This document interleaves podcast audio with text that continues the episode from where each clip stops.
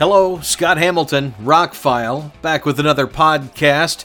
This time, a concert review of The Who. Now, if this were a couple decades ago, I, when I was talking to the manager yesterday, I would have said, You really want to call yourselves The Who? But The Who are basically retired. Well, aren't they doing one of those symphonic orchestras with the only two members that are still in the band? Yeah, I think so. Anyway, I'm talking about the Mongolian rock band, The Who. H U which in Mongolian is the root word for human. There you go, you learned something new today.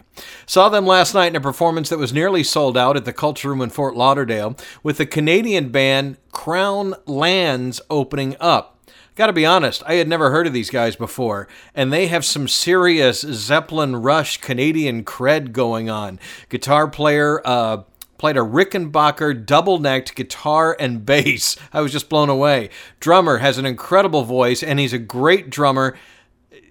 Eh, it's just the two of them. I guess there were some bass pedals involved, or maybe he just, you know, chorded it right, but sounds like a full band.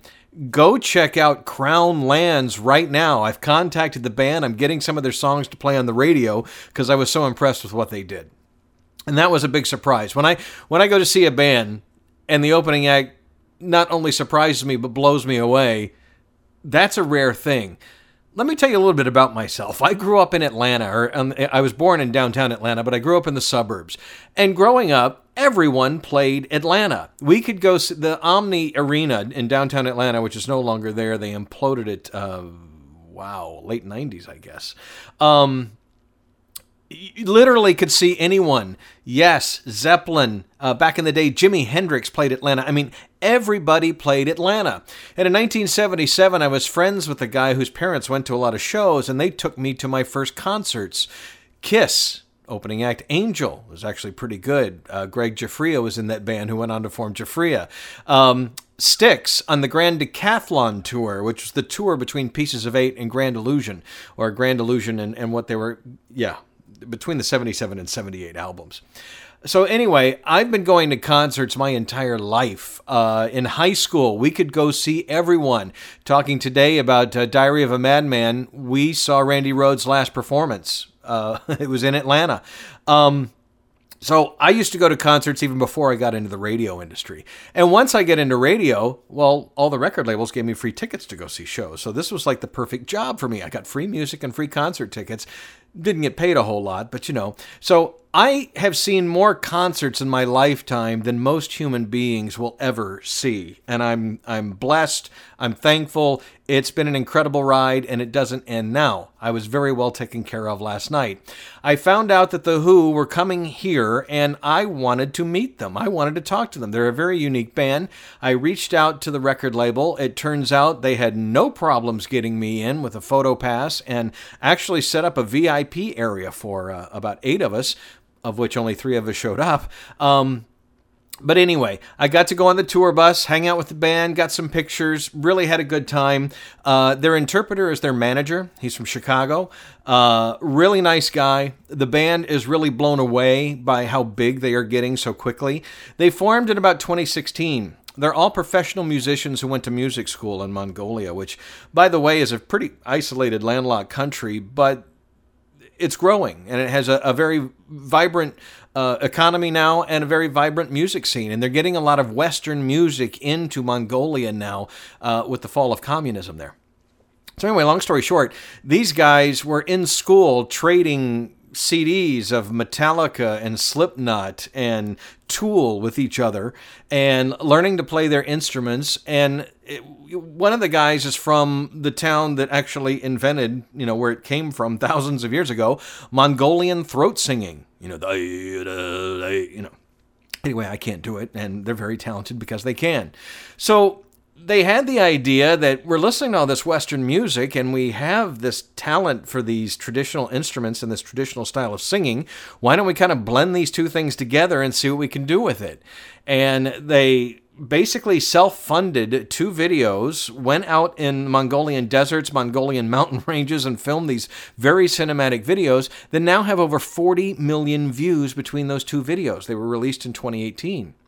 Um, they finally went into the studio, recorded a full album of music that was released in September of this year, and that's about the time that I was sent their music and discovered their videos and discovered their sound. And at first, it was like, okay, this is one of those novelty things that comes across a radio desk every once in a while that, you know, I, maybe I'll like it, maybe I won't.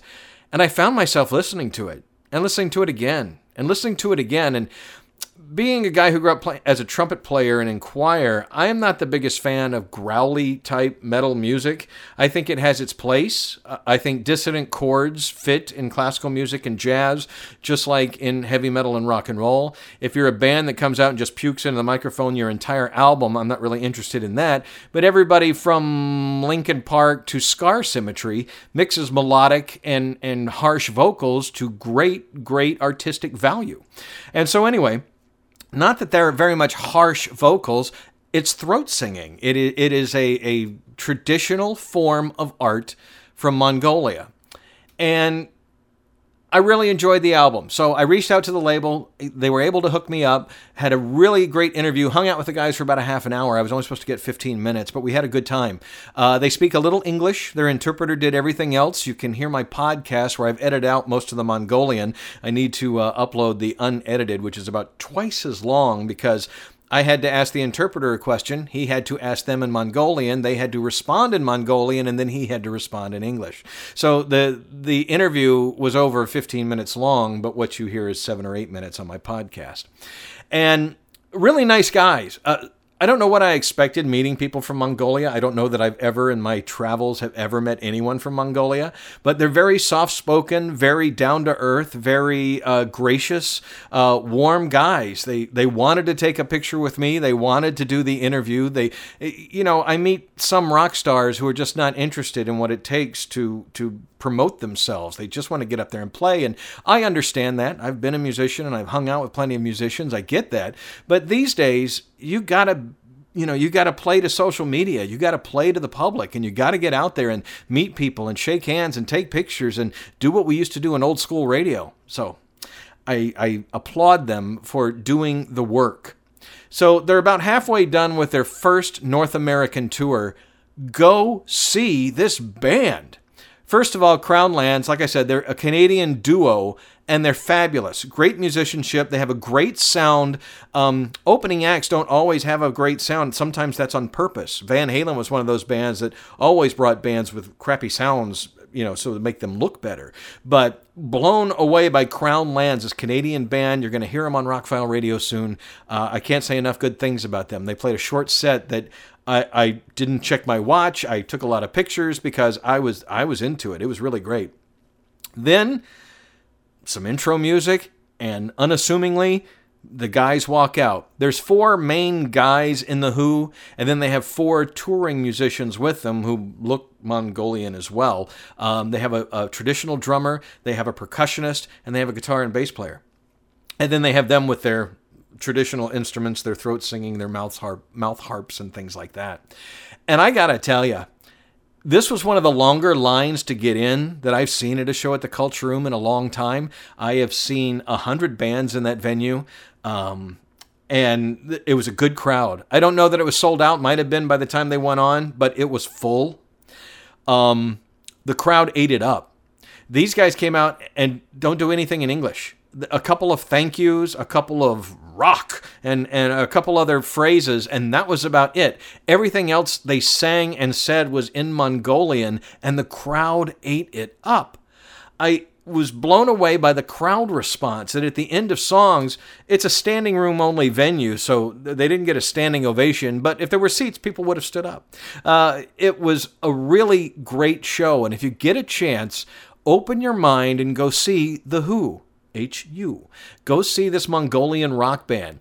It they blend folk music with rock music with a little metal with a little progressive. It it in talking to them, it took them a while to get the the vibe right, the the balance of different styles within their music to come up with their own sound where they don't sound like anybody else and they definitely do not sound. You can watch their YouTube videos and they're very good. They're cinematic, the songs are great, uh, the album is well recorded, it's got great production value. but seeing them live it takes on a whole new dimension during my interview they said you would you would come out of the show driving home hopefully finding your inner warrior finding finding more about yourself and I gotta say they were right. I, I, that these guys got up there and just were themselves. The, these Mongolian musicians doing what they love, and they were having fun. Obviously, um, it was a lot different than watching one of these bands that have had some success in the US that just get up there and play their songs and, and have a good time. No, these guys were really passionate about what they do and just thrilled that we're passionate about it. And like I said, the audience response was off the hook. That's why I'm doing the review today. Um, when I go to concerts, I just usually say it was a good show, you know, and I don't, I haven't been podcasting very long, so I haven't been to very many shows lately. But this was one of those shows that stands out of the thousands of shows I've seen during my life and my career. This one will stand out. I wish I had bought a t-shirt. I'm going to go on their website and buy a t-shirt because I I really want to support the band. I really hope they keep doing what they're doing. I know that they're just getting started. The debut album came out in September. They're going to finish up this U.S. tour in the next month. Then they have a European tour in early 2020. Uh, they hope to book more dates, and it's going to be a while before we get another album. I cannot wait to hear another album from these guys. It is not something I put on all the time. It's not something I'm in the mood for all the time, but I like it a whole lot more than if somebody said, hey, there's Mongolian rock band with uh, traditional Mongolian throat singing. You should check it out. Yeah, okay. You know, it would be my usual response to a friend. I'm telling you, these guys are the real deal. They're musicians playing music. And because it doesn't sound like everything else on the radio and everything else in your album collection, or or your Spotify collection, if you will. Um, it's unique. It's different, and and I like things. And it's I've said before on my podcast, I like movies and music that are challenging. I like complicated things. It's not complicated. It's not challenging. It's easy to tap your foot. It's easy to rock your fist in the air. It it is easy to respond to this music. They they have like good folk music is any kind from any indigenous peoples. Um, it is some of the best music live I've heard in a long time. There's eight guys on stage and they're giving it their all and they're well rehearsed, well performed. They have great stage presence. They're fun to watch. Uh, you can obviously tell that they're feeding off the audience and giving back what they're getting. Um, I got to tell you, my highest marks go to the Who tour. H U, the H U, the Who. Um, you got to check these guys out. Like I said, watch their videos, listen to the album. That's one thing. But go see them live and tell me you're not impressed with what they do. It was a really great show. Really, it's worth the money. Pay for the ticket. Go see The Who and Crown Lands, I believe, is going to finish out this tour with them. They were also definitely worth seeing. I can't wait to get their music in my hands and put it on the radio because I really like their sound. Again, if, if, if you. if There's obviously a Zeppelinish Rush influence in there. Um, maybe that just comes along with being Canadian and playing a twin guitar bass rig and things like that. But no, uh, there's a lot of bands out there doing that Zeppelin kind of sound. These guys are very organic about it. It's it's it's how they sound. It's it's bluesy riffs, but a little bit heavier. Um, and the, the singer has a beautiful voice. He, he really is a great sounding singer, and then he can play drums while he's singing is also impressive. So it's a, it's a great tour. Uh, get there early. Doors open at 7:30. It took them forever to get us in, but no complaints because I was incredibly well taken care of in the VIP section last night. But that's not why I'm singing their praises. It, had I been in the balcony or in the back of the floor, I would be just as impressed with the show, with the crowd response, with their stage presence, with everything go see the Who live and and tell me you don't dig some Mongolian throat singing. It was a lot of fun. I'm Scott Hamilton. I'm Rockfile. My website is therockfile.com.